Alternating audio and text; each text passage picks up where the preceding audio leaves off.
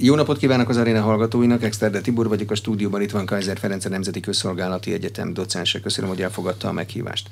Teljesen ellentétes irányú információkat, propagandát kapunk a harcoló felektől. Az ukránok azt mondják, hogy a Harkivi támadás ez egy nagyon sikeres akció volt, az oroszok pedig azt, hogy egy tervezett visszavonulással nyílt terepre csalják az ukránokat, mert ott könnyebb elbánni velük.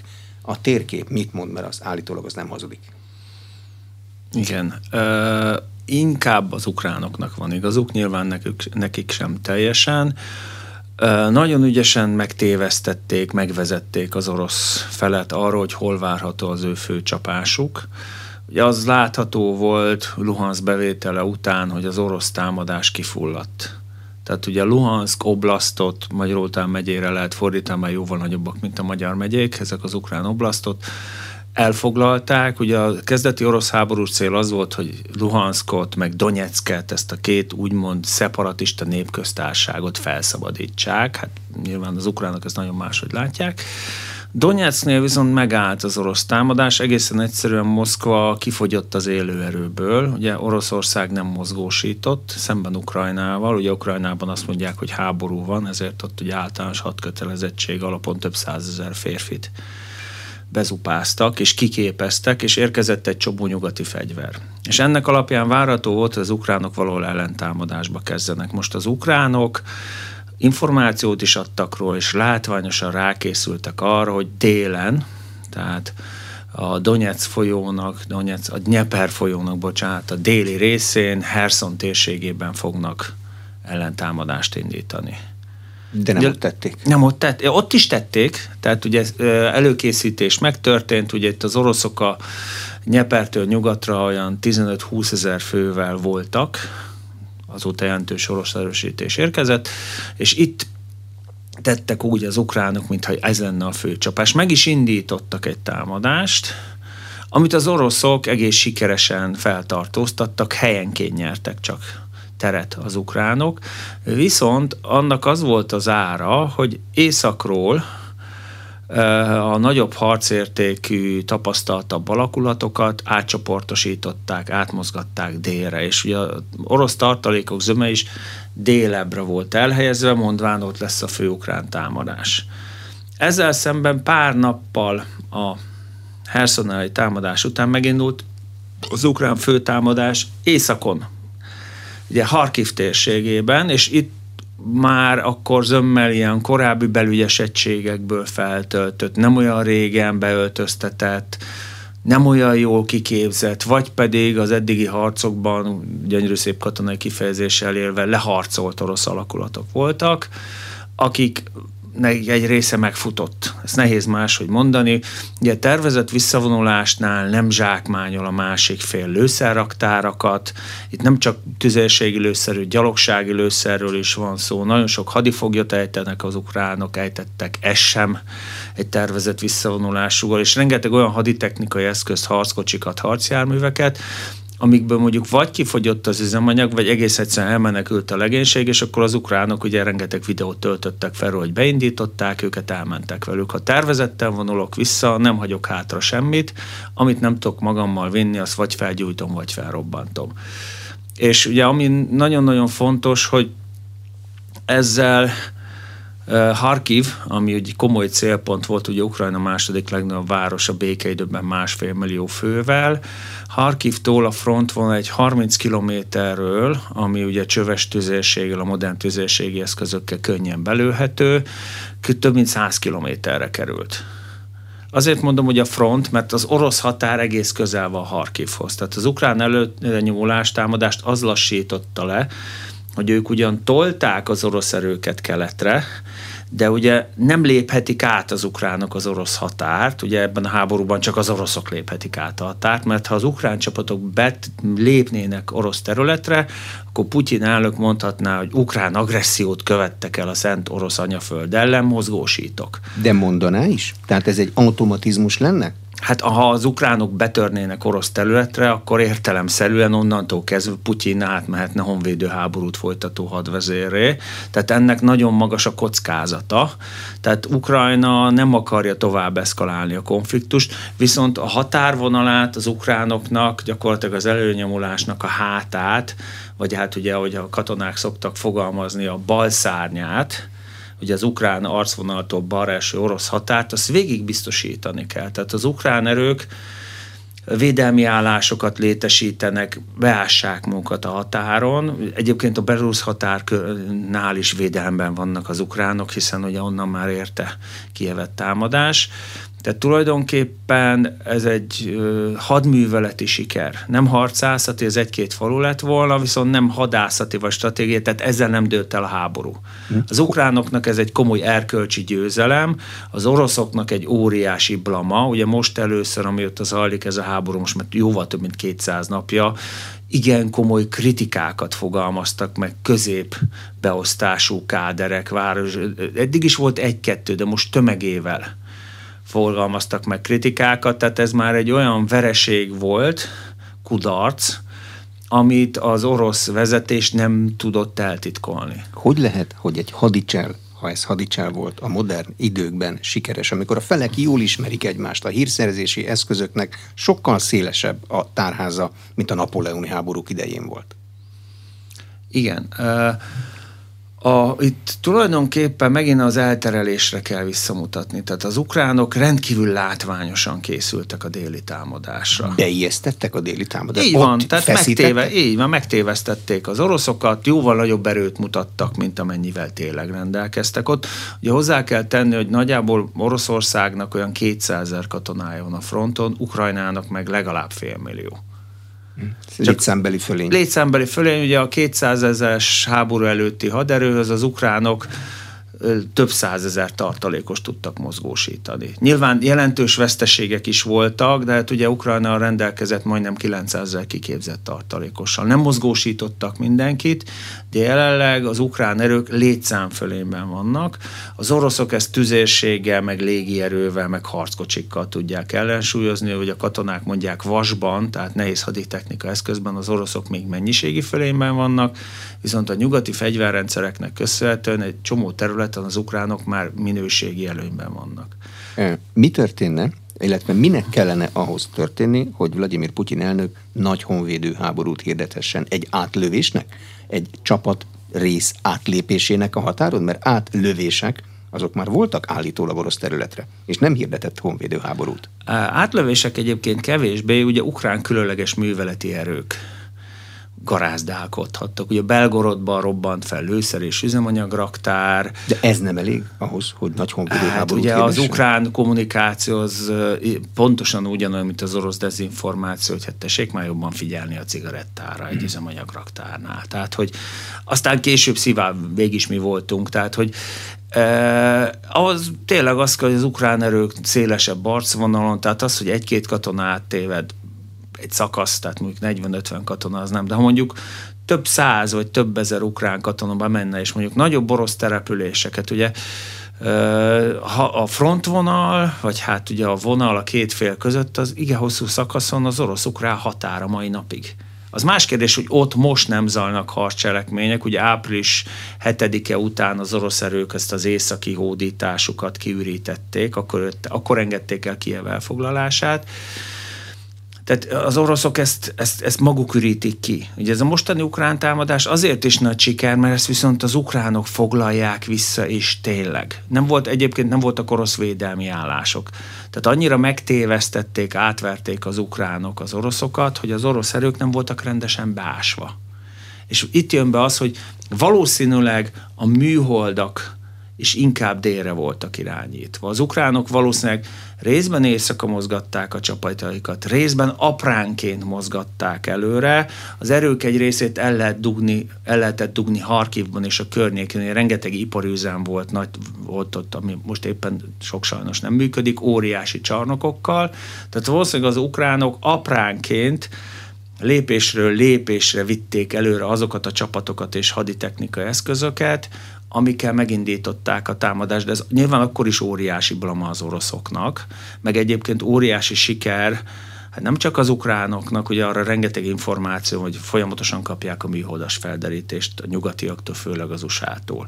És most már ugye a New York Times is megírta, hogy bizony nagyon komoly amerikai és brit stratégiai tervezés van ebben a sikerben. Lemodellezték a nyugatiak, hogy hol és milyen módon kellene. Az ukránok eredetileg állítok tényleg csak Hersonnál akartak támadni, és az amerikaiak javaslatára jött az, hogy Hersonnál egy elterelő támadás, és északon Harkivnál a főcsapás.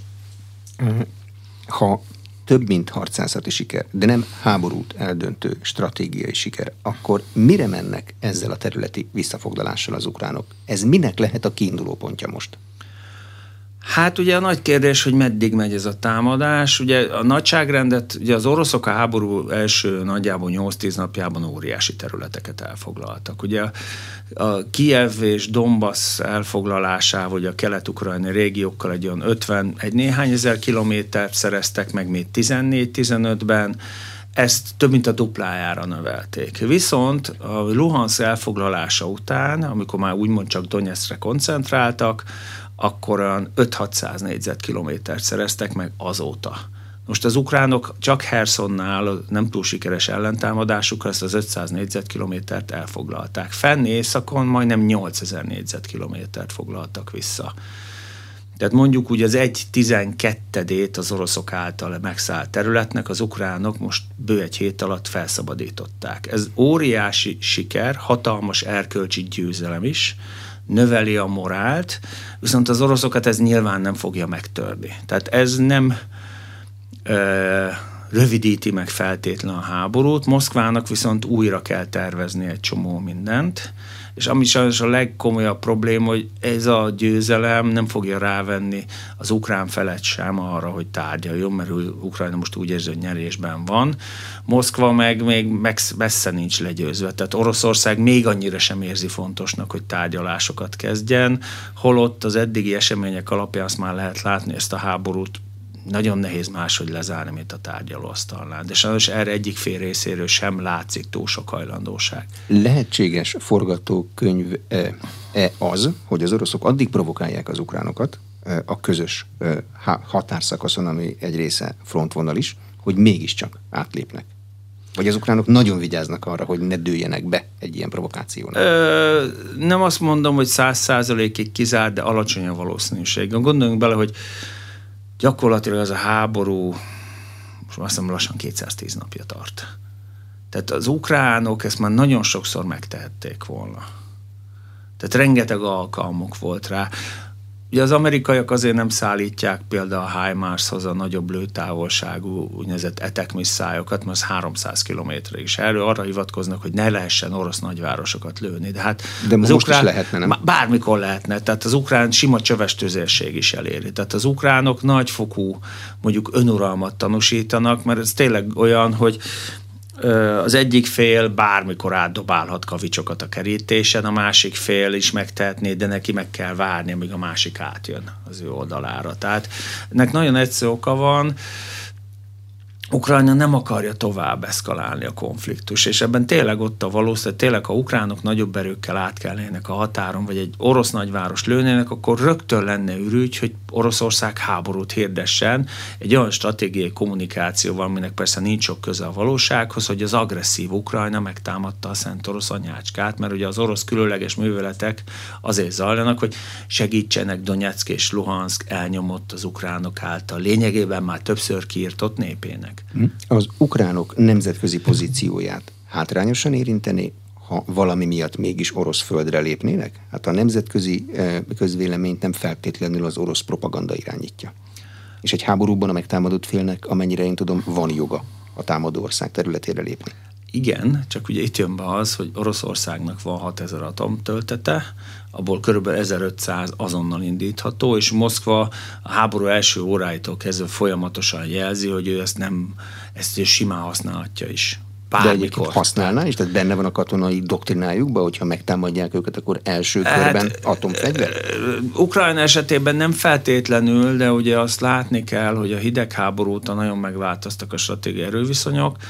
Az orosz katonai doktrínákban gyakorlatilag 95 óta benne van az, ami a hidegháborúban nem, amikor Moszkva óriási létszám és technikai eszköz mennyiségi fölényben volt. Az oroszok mindig azt mondták, bocsánat, akkor ugye még a Szovjetunió, a szovjet vezetés, hogy mi nem fogunk először atomfegyvert használni, majd a NATO.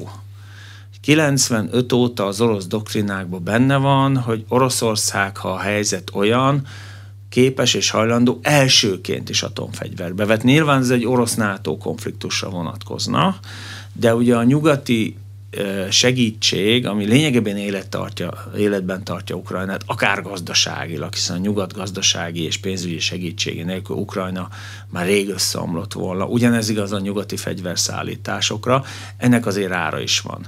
Tehát az ukrán vezetésnek sok mindenben egyeztetni kell a nyugati támogatóival, és maga a nyugat sem akarja ezt a konfliktust jobban eszkalálni. Értelemszerűen. Látszik-e, hogy az ukrán gazdaságot most mi működteti? Szokták mondani, hogy a háború az általában egy konjunktúrát hoz, háborús konjunktúra, mert termelni kell, de hát fegyvert kell főleg termelni. Hát meg ugye a legnagyobb tragédiája Ukrajnának az a több mint 12 millió ember, aki elmenekült, itt belső menekültek is vannak, tehát az ukrán gazdaság jelentős része nem működik. Ugye Ukrajna egyik fő húzó ágazata a mezőgazdaság, a világ egyik legnagyobb gabona exportőréről, kukorica exportőréről és étolaj exportőréről beszélünk. Ugye a mezőgazdasági területek egy igen jelentős része harcok színhelye volt, és az jelenleg is, ami azt jelenti, hogy elképesztő mennyiségű befulladt lőszer, és még több akna van telepítve, tehát az ukrán területek egy része mezőgazdasági művelésre alkalmatlan. Betakarítani is nagyon nehéz meg földet művelni, hiszen Ukrajna azonban orosz üzemanyagot, orosz országból érkező kőolajat finomított, ami érthető módon már nem érkezik Ukrajnába, a meglévő üzemanyagkészleteket meg teljesen érthető okokból elsősorban a fegyveres erő kapja meg. Tehát nem nagyon van dízelolaj a traktorokba, hogy betakarítsanak, vagy mondjuk még ha meg is van a betakarítás, hogy utána szántsanak, felszántsák a földet, mert az megy a harckocsiknak. Tehát az ukrán gazdaság igen komoly válságban van, ugyanakkor Ukrajna nem fog csődbe menni mindaddig, amíg a nyugat támogatja anyagilag is. És Annak. ezt a nyugat megteszi, mert árérték arányban ez még mindig olcsóbb, mintha ő maga háborúzna Oroszországgal. De annak van valamilyen pontja, hogy meddig támogatja a nyugat Ukrajnát, ameddig Ukrajna meg nem nyeri a háborút, vagy ameddig nem lesz egy tűzszünet?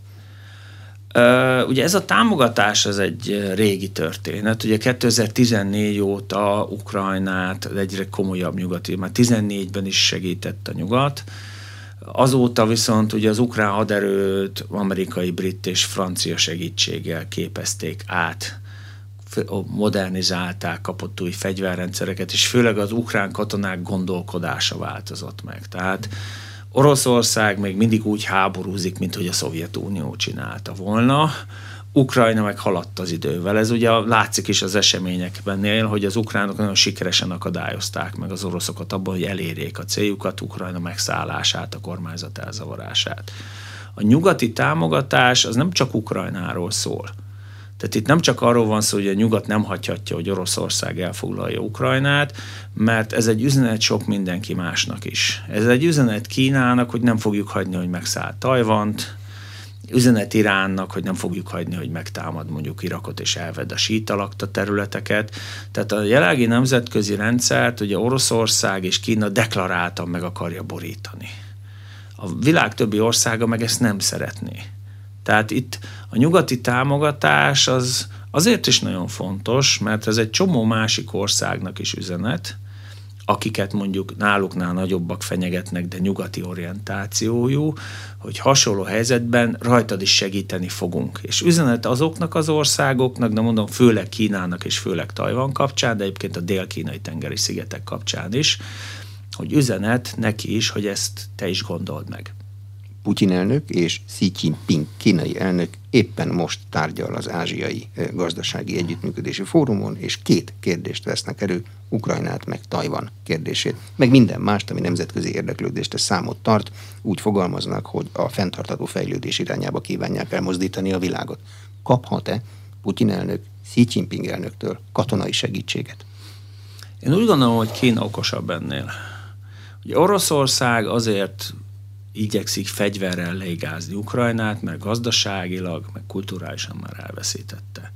Kínának sokkal több a pénze, tehát amíg az orosz gazdaság még a háború előtt a 2020-as évben nagyjából 4000 milliárd dollár, kicsit kevesebb, bruttó 4000 milliárd dollár volt a nemzeti összterméke, addig a kínai meghaladja, meghaladta 23 ezer milliárdot. Tehát Kínának van pénze, hosszú távú projektjei vannak, Kína gazdaságilag terjeszkedik, sokkal komolyabb kihívója az Egyesült Államoknak, Oroszországnak nincs ideje, Ugye az ukrán elleni támadás is azért indult, mert az oroszok attól féltek, hogy az ukrán haderő, ez az egyik magyarázat, nagyon sok szakértő azt mondja, hogy az ukrán haderő túl, túlzottan megerősödik, tehát most kell rá lecsapni, mint kiderült elkéstek, mert az ukrán haderő túl jól helytált.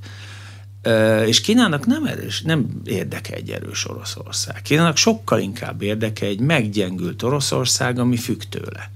Tehát Kínának nem az az érdek, hogy Oroszország túlnyelje magát, Kínának az az érdek, hogy Oroszország ne omoljon össze, ne veszítse el az arcát, vélhetőleg az is érdek, hogy Putyin maradjon hatalmon, de az nem érdek, hogy megerősödjön. Ugye nagyon mérsékelt a kínai segítség.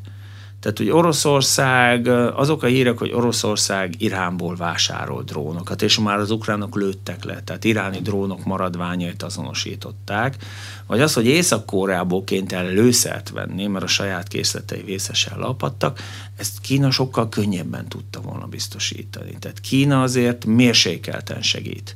Megveszi áron alul olcsón az orosz kőolajat, meg földgáz, mert ő is keres rajta, aranyáron ad el csomó mindent az oroszoknak, amit az oroszok nem tudnak megvenni nyugatról, de nem fogja segíteni Oroszországot abban, hogy túlnyerje magát. Az az érdeke Kínának, hogy Vladimir Putyin veszítsen, de ne annyira, hogy utána a hatalomból is kiessen? Nem is az, hogy veszítsen, hanem ne nyerjen nagyon. Tehát ugye nagyon nehéz megmondani, hogy mit lenne az oroszoknak a, a győzelem. A így van, borzasztó nehéz megmondani.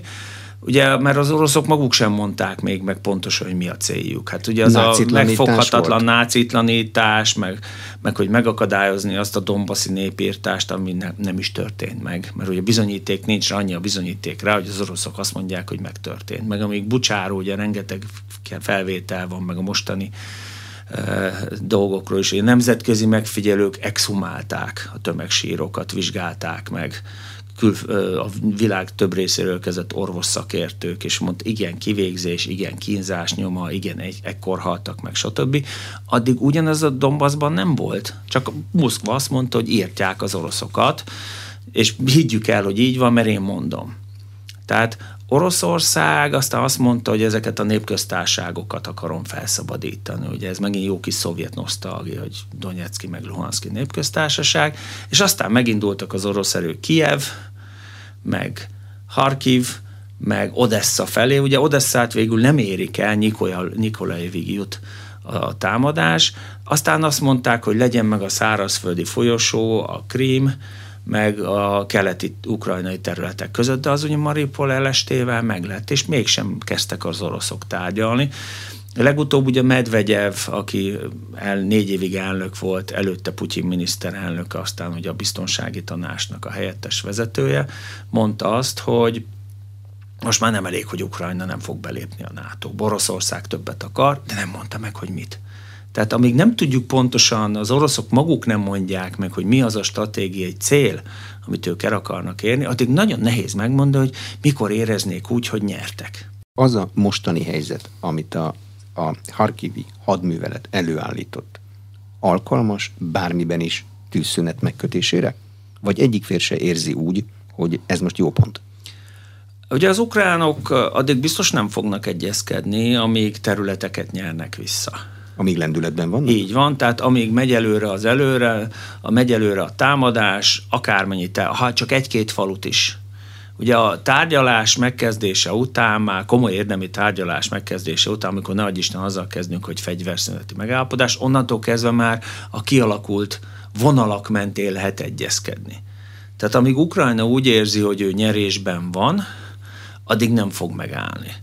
Amíg Ukrajna úgy érzi, hogy megkapja a nyugati támogatást, addig kevésbé érdekelt abban, hogy egyezkedjen, mert úgy érzi, hogy őt támogatja a világ. Amíg Oroszország nem érzi úgy, hogy veszített, már pedig erről szó nincs, és úgy érzi, hogy nyerhet, és az oroszok még mindig úgy gondolják, hogy nyerhetnek, addig ő sem feltétlenül akar egyezkedni. Ugyanakkor az most már több orosz megnyilatkozó is azt mondta, hogy ideje lenne leülni komolyan tárgyalni az ukránokkal. Csak ugye itt meg bejön az, hogy van az ukránoknak érdekük-e, és van-e kedvük komolyan tárgyalni. Oroszország meg Ukrajna nagyon sokszor tárgyalt. Oroszország nagyon sokszor megígérte, hogy Ukrajnának elismeri határait. Ugye 94-ben többször elmondtam, itt Budapesten Oroszország garanciákat adott arra, hogy elismeri Ukrajna akkori 14-ig létező határait cserébe azért, hogy az ukránok ingyen és bérmentet több mint ezer atomtöltetet átadjanak nekik. Tehát az ukránok nem feltétlenül bíznak az orosz ígéretekben, és egyébként az oroszok meg azt mondják, hogy az, or- az ukránok meg nem tartják be a Minszki megállapodásokat, amiket egyébként direkt úgy fogalmaztak meg az oroszok, hogy azt egy szuverén független állam semmiképpen ne tartsa be. De így orosz részről is van érva mellett, hogy az ukránok is megbízhatatlanok, hát nem tartották be Minszket. Ami biztos, hogy jön a tél, mert hogy ősz közepe van. Melyik félnek előnyösebb, melyiknek hátrányosabb az időjárás?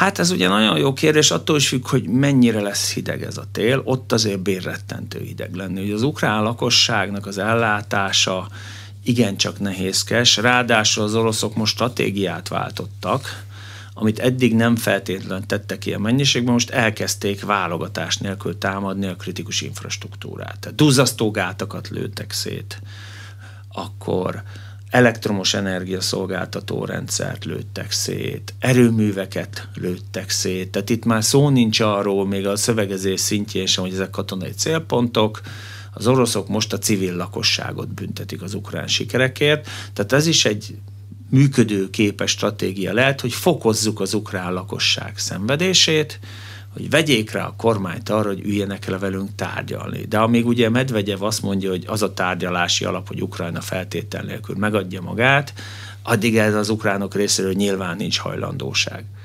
A kritikus infrastruktúrák orosz támadása, ami a háborúban eddig nem volt szokás, ez arra kell, hogy az ellenségnek, Ukrajnának rosszabb legyen, e, vagy azt jelenti, hogy nem is akarom elfoglalni ezt a területet, mert akkor minek rombolnék le? Amit aztán később én akarok használni, ezt elképesztő pénz újjáépíteni. Uh, nyilván a háború elején az oroszok azért kimélték a kritikus infrastruktúrát, mert úgy voltak fel, hogy úgyis az enyém lesz.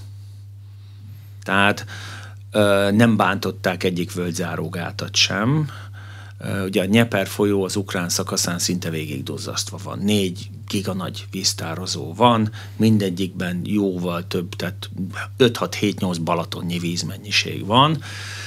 Ugye ez az oroszoknak is kell, ugye a jó ukrán termőföldhöz kell a víztartalék, plusz a krím vízellátásához is kellenek ezek. Nem bántották sokáig az elektromos hálózatot sem. Amúgy teljesen bevett dolog háborúban a kritikus infrastruktúrák támadása, Más nem, hogy a 99-ben, amikor az Amerikai Egyesült Államok elkezdte ugye a koszovói krízis kapcsán a Szerbia elleni légiháborút, az amerikaiak is támadták a kritikus infrastruktúrát. Más kérdés, hogy nem feltétlenül rendes bombákkal. Az amerikaiak például használtak ilyen speciális grafitbombákat, amik ilyen óriási rövidzálatokat okoztak a generátorok, nem is a transformátorokban, meg a vezetékeken, tehát gyakorlatilag lez, rövidre zárták, ilyen rövidzállatot okoztak egy csomó helyen, de ugyanúgy gyerekek ott maradtak csecsemők az inkubátorokban, tehát ez nagyon komoly szenvedéssel járt a szerb polgári lakosság számára is. Ugye az oroszok részéről ez a mostani dolog, ez, ez kicsit inkább a tanástalanság jele. Tehát ő valahogy le kell lassítani az ukrán támadást. Ugye élőerő nem feltétlenül áll rendelkezésre elég, mert ugye nem szabad elfelejteni, hogy Ukrána minden katonáját bevetheti itt. Oroszország nem vetheti be minden erejét itt. Hát ugye Finnországtól Törökországig bezárólag, ugye nagyon sok területre kell figyelni. Óriási közös határa van a NATO-val, és nem túl baráti országokkal a távol-keletre is figyelni kell, az orosz haderő csak egy részét lehet bevetni, így is óriási gondokat okozott az, hogy mennyire oda koncentrált Oroszország. Gondoljunk bele, hogy Oroszország, Kaukázis a szövetséges, Örményország folyamatosan segítséget kér, mert Azerbajdzsán, ugye újra, újra eszkalálta a hegyi karabaki háborút, sőt, most már kifejezetten olyan örmény területeket is lő, ami jócskán odév van, mint hegyi karabak.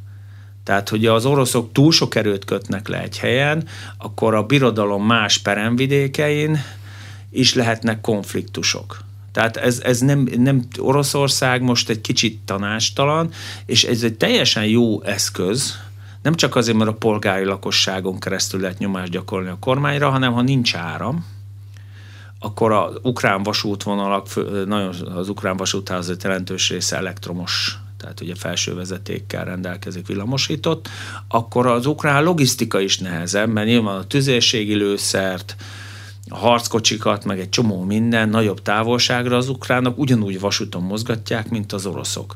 Ha nincs víz, az ukrán erők ellátása is nehezebb. Tehát annak azért van egy katonai logisztikai része is, hogy miért támadják háborúban a másik fél kritikus infrastruktúrát. Nyilván az is benne lehet, hogy egy csomó Harkiv esetében valószínűleg az oroszok most jöttek rá, hogy nem biztos, hogy el tudjuk foglalni. Eddig ugye ott volt a lehetőség.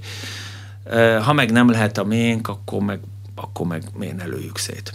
Hmm. Van-e most, látszik-e olyan közvetítő fél a háborúzó felek között, amely képes lehet eredményt elérni? Próbálkozott ezzel szinte minden jelentős európai vezető, Emmanuel Macron, az a német kancellár jelentős eredmény nélkül, sőt a törökök is próbálkoztak ezzel. Ki lehet erre alkalmas? Hát ugye Törökország ö, arra ért el talán a legnagyobb sikert, hiszen a gabona szállítási egyezményt, azt ugye lényegében török bábáskodással kötik meg a felek. Török kikötőkben rakják át. Így van, így van, így van. Az oroszok megnézhetik, hogy stb. stb. stb. Ugyanakkor azt is látni kell, hogy ez is limitált siker, mert Moszkvának elemi érdeke volt, és ennek az is egy másik megállapodás az volt a része, hogy az orosz gabona is retteltesen hiányzik a világpiacról, nem csak a, az ukrán, hogy Oroszország is exportálhatja innen is, meg máshonnan is, a gabonáját, meg a műtrágyáját. Tehát ugye ez részben feloldották a nyugati államok ezért cserébe az orosz gabonával, meg úgy általában bizonyos Oroszországgal szembeni embargókat. Nehéz megmondani, talán Xi Jinping. Talán. Tehát, hogyha Kína úgy döntene, azt meg nem biztos, hogy a nyugat szeretné mert jobb lenne a nyugatnak, hogyha jobb hát lenne, a nyugat a Kína eddig próbálkozott, marad, és Oroszország azt mondja, hogy a nyugattal áll szemben. Elfogadna egy nyugati közvetítőt? Törökország az olyan köztesnek látszik. Így van, de ugye ö, Ankara meg Törökország nem akkora játékos. A Fekete-tenger térségében nyilván nagyon komoly tényező, de ez egy globális konfliktus. Tehát itt már rég nem csak Ukrajnáról van szó. Itt arról van szó, hogy a nyugat igyekszik megőrizni a jelenlegi világrendet, amit Oroszország deklaráltan Kína meg a fű alatt akar felborítani. Tehát ez, már, ez a konfliktus számos területen már rég túlépett Ukrajnán. Látszik-e, hogy a közelgő télben kinek, melyik harcoló háborús félnek van gyenge, és kinek van erős pontja? Egyáltalán ezt hogy lehet összehasonlítani? Amikor egyik ország területén zajlik csak a háború, a másik országból meg oda kell szállítani mindent. Ukrajnának borzasztó nehéz lesz ez a tél, főleg az ukrán polgári lakosságnak. Ugye nagyon, nagyon nehéz lesz őket ellátni. Ugye van egy csomó belső menekült, akiknek az elhelyezése is gondot fog okozni.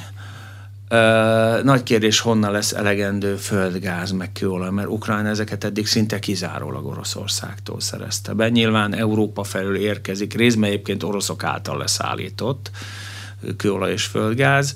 Az elektromos áramszolgáltatás akár rendben is lehetne, mert ugye annyi ember menekült el Ukrajnából, hogy Ukrajna bejelentette, hogy szívesen ad el Európai Uniós országokba áramot. Mert hogy kevesebb a fogyasztás. Mert hogy jóval kevesebb otthon a fogyasztás, de akkor is nagyon nehéz lesz ez a tél. Ugye az infrastruktúra, hidak, vasútvonalak jelentős részben sérült, Ugyanakkor a kemény tél az nem kedvez a támadó hadműveleteknek sem. Tehát sem az orosz, sem az ukrán haderőnek nem fogja megkönnyíteni a helyzetét. Más nem mondjak, gondoljanak bele a kedves hallgatók, hogy mínusz 15, mínusz 20, mínusz 30 fokban marad marha ideg lenni. Ugye Magyarországot megvédi a legnagyobb téli idegektől a Kárpát, Kárpátok.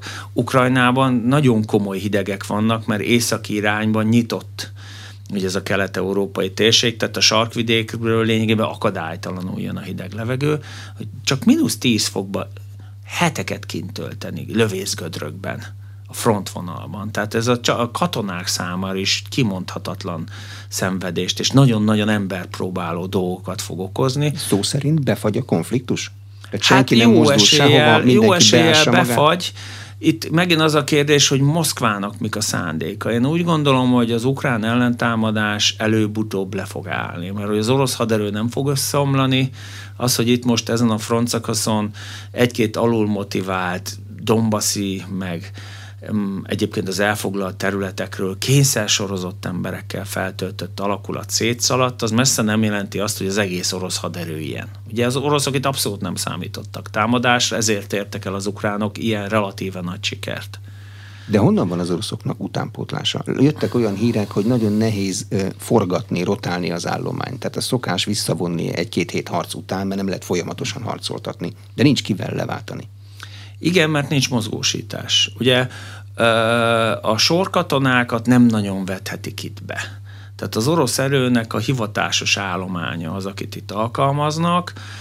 Igyekeznek ugye megemelt fizetéssel önkénteseket keríteni. Ugye ez főleg a távol-keleti, közép-ázsiai ázsiai területekről a etnikai kisebbséget mozdítja meg inkább, mert ott náluk ez a 3-4 ezer dollárnyi, vagy 2 ezer dollárnyi, de a rendfokozattól függ havi fizetés, ez kifejezetten motiváló lehet. Csak ugye jönnek a hírek arról, hogy ez jól hangzik, de nem kapják meg.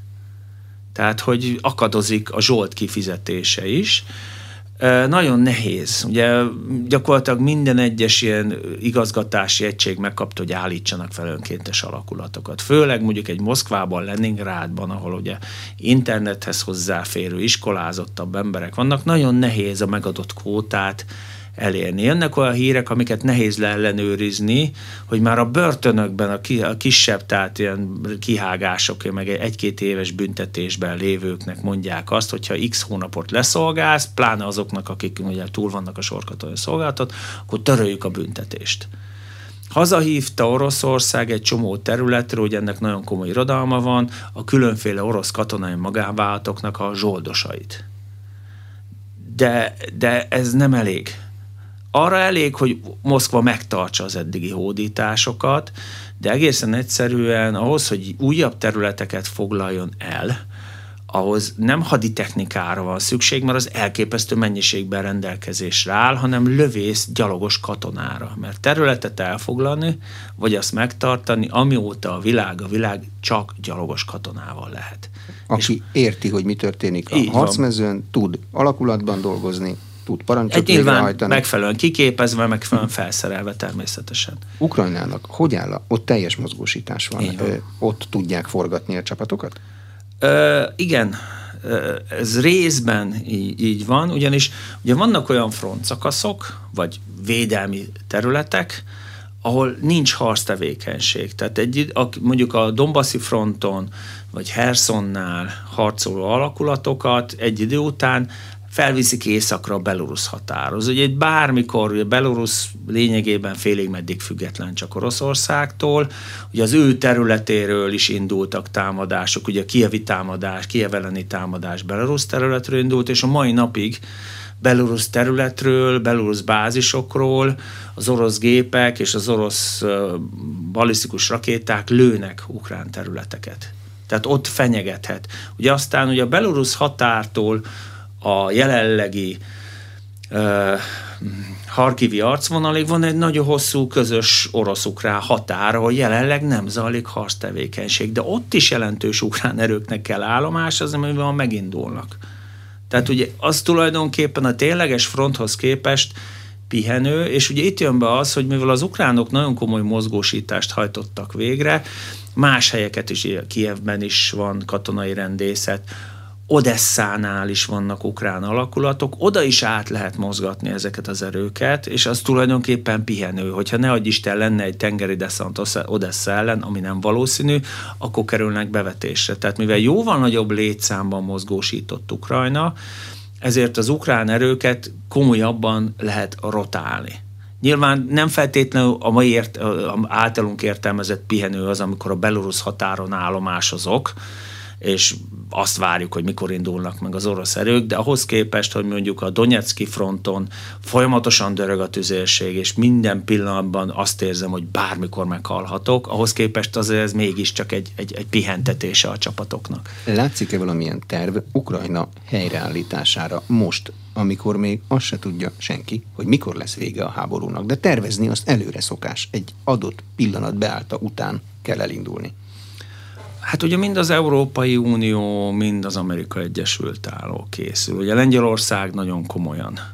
Lengyel vállalatoknak már van egy csomó megállapodása. Vannak felajánlások. Nyilván ezt a nyugat nem önzetlenül fogja tenni. Üzlet. Ez egy nagyon-nagyon komoly üzlet. Ukrajnának meg nem nagyon van más választása. Tehát, hogy uh, Ukrajna iszonyatosan fontos, nem győzöm hangsúlyozni, hiszen a világ egyik mezőgazdasági éléskamrája. Ugye a Nyepernek, Nyeszternek köszönhetően, és ugye délen a Duna-deltával is határos, Európa legnagyobb folyói ott vannak, nem, az, nem teljes hosszúkban, de az ország több nagyméretű folyóval, óriási víztározókkal rendelkezik. Tehát napjainkban a termőföld meg az édesvíz egyre fontosabbak. Oroszországnak is ez kell stratégiailag jó helyen van, ugye a Fekete-tenger északi medencéjének a jelentős része az ukrán partvidék, hát ugye a Krém az most már egy jó ideje nem. Tehát a nyugatnak Ukrajna stratégiailag is kell, gazdaságilag is kell. Oroszországnak ugyanezért kell. Tehát nyilvánvaló itt mind a két félnek megvannak a maga hátsó szándékai Ukrajnával, csak az oroszok ezt nyílt katonai erővel próbálják megoldani, a nyugat meg a pénzét használja. De elég sok fél van. Vannak az oroszok a nyílt katonai erővel, van az Európai Unió, uh-huh. ami tagságot kínál Ukrajnának, van Ez az egy, kevésbé valószínű. Van Igen. az Egyesült Államok, eh, amelyik pedig fegyverekkel látja el ki lesz a legnagyobb játékos Ukrajnában? Vagyis ki mondja meg Ukrajnának, ha vége van a háborúnak, hogy merre van az előre? Az amerikaiak. Ha Ukrajna túléli. Ha Ukrajna veszít, akkor nyilván az oroszok. Egészen egyszerűen azért, mert a legkomolyabb katonai támogatást az amerikaiak adták. Azt tudjuk Tehát... most, hogy az amerikaiak miféle Ukrajnát képzelnek el? Egy demokratikus választásokon időnként változó kormányzati összetételű Ukrajnát, vagy valamiféle modern gyarmatot? Mit? Az amerikaiaknak az eddigi kudarcai alapján ugye ők megpróbáltak demokráciát építeni Irakban is, meg Afganisztánban, és rettenetesen nem működött. Az amerikai mondjuk úgy állami ideológia, ami kell egy sikeres országnak, ami nagyhatalomként definiál magát, hogy az oroszoknak is van, a kínaiaknak is van, az a demokrácia export. Tehát nyilván az Egyesült Államok egy demokráciát szeretne létrehozni, amire Ukrajna sokkal jobb terep, mint Irak vagy Afganisztán. Tehát azért pár száz évvel a történelmük előrébb jár. Jó, de Ukrajnában is divat volt az előző elnököt, vagy előzni, így van, így van, így van. Csukni. De azért sokkal közelebb áll az európai kultúrkörhöz Ukrajna, mint Irak vagy Afganisztán. Nyilván itt sok minden függ attól, hogy ér véget a háború, de egyfajta ilyen kirakat, mint a demokráciával akarják tenni. Az más kérdés, hogy ez mennyi esély van, hogy Ukrajna, ha megnézzük a Transparency international a korrupció indexét, hát azért, na. Van mit fejlődni. Tehát azért óriási korrupciós tradícióik vannak, de a nyugati segítségnek ez is az ára lehet. Tehát, hogy... Segítek Ukrajnának a háborúban ö, nem elveszíteni, majd Így utána. E, a korrupciót megszüntetni? Az hát emberek végül korrupció... is azt választanak Igen. otthon, akit akarnak, és az amerikaiak ezt látták, hogy iszlamista kormányok kerültek szabad választásokon. Igen, de itt, itt körülbelül az a lényeg, hogy Ha Ukrajna túléli, hogy ne orosz barát vezetője legyen Ukrajnának. Na mindegy most, milyen, csak ne orosz mindegy barát. milyen, csak ne orosz barát. Na most ugye jelenlegi helyzetben a, akármennyi marad is Ukrajnából, ugye a maradék Ukrajna, amit Oroszország nem foglal el, ott azért nehéz elképzelni, hogy orosz barát politikus az elkövetkezendő húsz évben hatalomra kerüljön. Belemegy egy csomó nyugati működő tőke, ami nyilván azt jelenti, hogy egy csomó minden nyugati tulajdonba kerül. Tehát a nyugat gazdaságilag és politikailag megszerzi Ukrajnát, és valószínűleg a háború után állig felfegyverzi az ukrán haderőt, hogy az oroszok még egyszer meg se próbálják tovább eszkalálni ezt a dolgot. Itt tényleg az a nagy kérdés, hogy milyen fegyverszüneti vonal mentén, és mikor, és főleg miben fognak megegyezni a harcoló felek. Van a nyugatnak még fegyverzeti tartaléka, amit, hogyha rosszabbra fordul a helyzet ukrán szempontból, akkor még oda tud adni? Ez egy nagyon jó kérdés. Ugye azt tudjuk, hogy az amerikaiak például tüvé teszik a világot, Varsói szerződés kaliberű lőszerek után. Ugye a NATO más lőszer kalibert használ, az amerikaiak Afrikától kezdve egy csomó helyről megveszik a régi szovjet eredetű dolgokat, mert az ukrán haderőzömmel azokat használja. Ugye a kelet-európai országok, a közép- és kelet-európai országok, a Baltikumtól kezdve a lengyeleken, a csehken, a szlovákokon, a románokon át, a bulgárokig, a régi szovjet készletek egy jelentős részét átadták. Ugye ezért osztott most az Egyesült Államok igen komoly mennyiségű segélyt szét ezen országok között egy ország nem kapott, mert az, az ország nem is adott fegyvert. A kedves hallgatók fantáziára bízom, hogy és Szerbia se kapott még, mint hogyha volna valami. Igen, de Szerbia ugye se nem igazán tagja a nato és vannak olyan meg nem erősített források, hogy Szerbia Bulgárián keresztül mégis szállít lőszert az ukránoknak. Az ukránoknak. Pedig a szerb-orosz barátság az egy Igen, de a szerb barátság. politika is kicsit ugye Szerbiának van egy geopolitikai realitása. Minden szomszédod NATO EU tag és vagy oda tart, akkor hosszú távon nem jó szigetországnak lenni. Tehát ugye a szerbek nem zárkóznak el az EU-s tagságtól nagyon kevésbé, a NATO-t ugye 99-es bombázás ott azért még hosszú út, tehát Szerbia is igyekszik a fű alatt így is úgy is játszani, de ez nem, nem megerősített, de nem is zárható ki. Romániában egyébként újraindították a tüzérségi lőszergyártást a régi kaliberekre, és hát mindenkinek a fantáziára bízom, hogy a román gyár termelése vajon hova mehet. Mert a román haderő ilyen fegyvereket már nem használ. És új nyugati fegyvereket, mást, amit eddig kapott, harckocsikat, tankokat, amit az ukránok szinte nap mint nap követelnek, kaphat? Ez megint egy jó kérdés, mert egyébként magának az Egyesült Államoknak több mint ezer M1 Abrams harckocsi A2-es többféle változat van raktáron.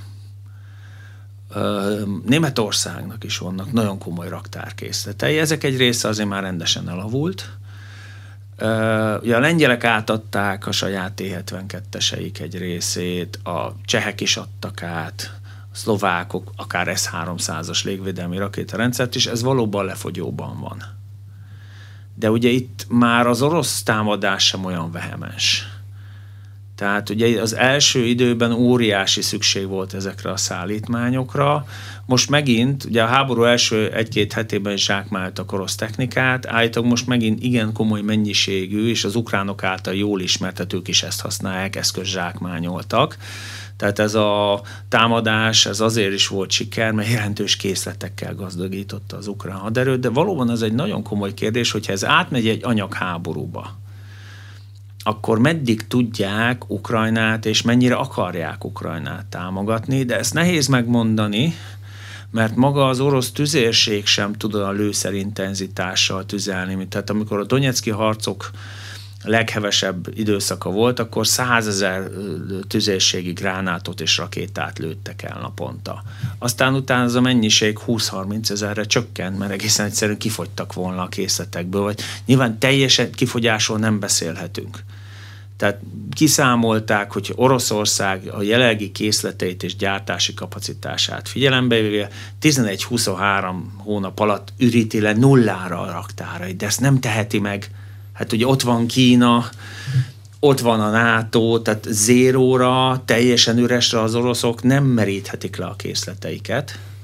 Tehát nyilván bizonyos szint alatt, és ezért ugye csökkent is a hadműveletek intenzitása az ukrán ellentámadásig. Az oroszok se lőttek annyit, hogy ne fogjanak annyira a készletek.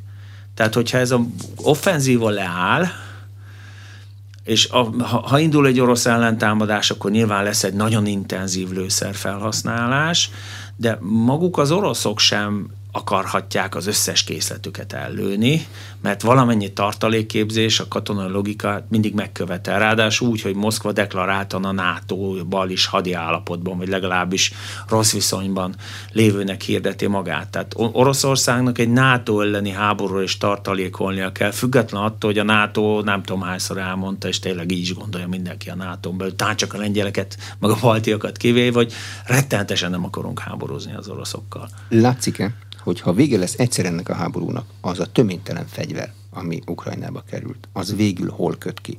Nyilván attól függ, hogy mekkora az a fegyver. De a Balkán tele van háborús kézi fegyverekkel mai Igen, napig. Tehát nyilván a nehéz technikát könnyebb nyomon követni. Tehát itt nem, nem az a kérdés, hogy mi lesz az amerikai HIMARS-okkal, meg a francia Caesar önjáró ágyúkkal, vagy a német panzerhaubicékkel, mert van, megkockáztatom, mindegyikben van egy GPS-es rendszer, és bármikor tudják a, a donor államok megnézni, hogy hopp, hol van. Itt inkább valóban az a kérdés, hogy az a rengeteg könnyű fegyverre, és itt nem csak kézi fegyverekre gondolok, mint a Kalasnyikov, meg bármi más, hanem mondjuk azokra a páncéltörő, meg váróindítható légvédelmi rakétákra, ugye úgynevezett egy ember által hordozható eszközökről beszélünk, azokkal mi lesz? Tehát elkép... Betározzák?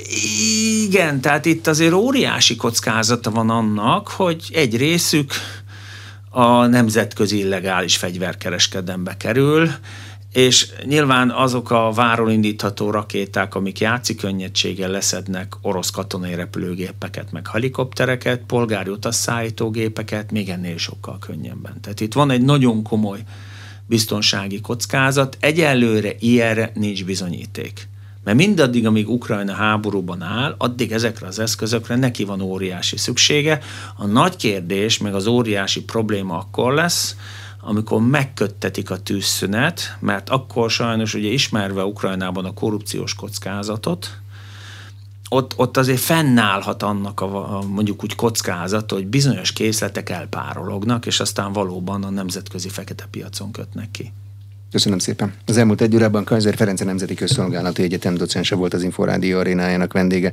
A műsorán készítésében Módos Márton főszerkesztő vett részt. Hogyha ezt a beszélgetést érdekesnek találták, akkor kérem iratkozzanak fel az Inforádió YouTube csatornájára. Köszönöm a figyelmet, Exterde Tibor vagyok.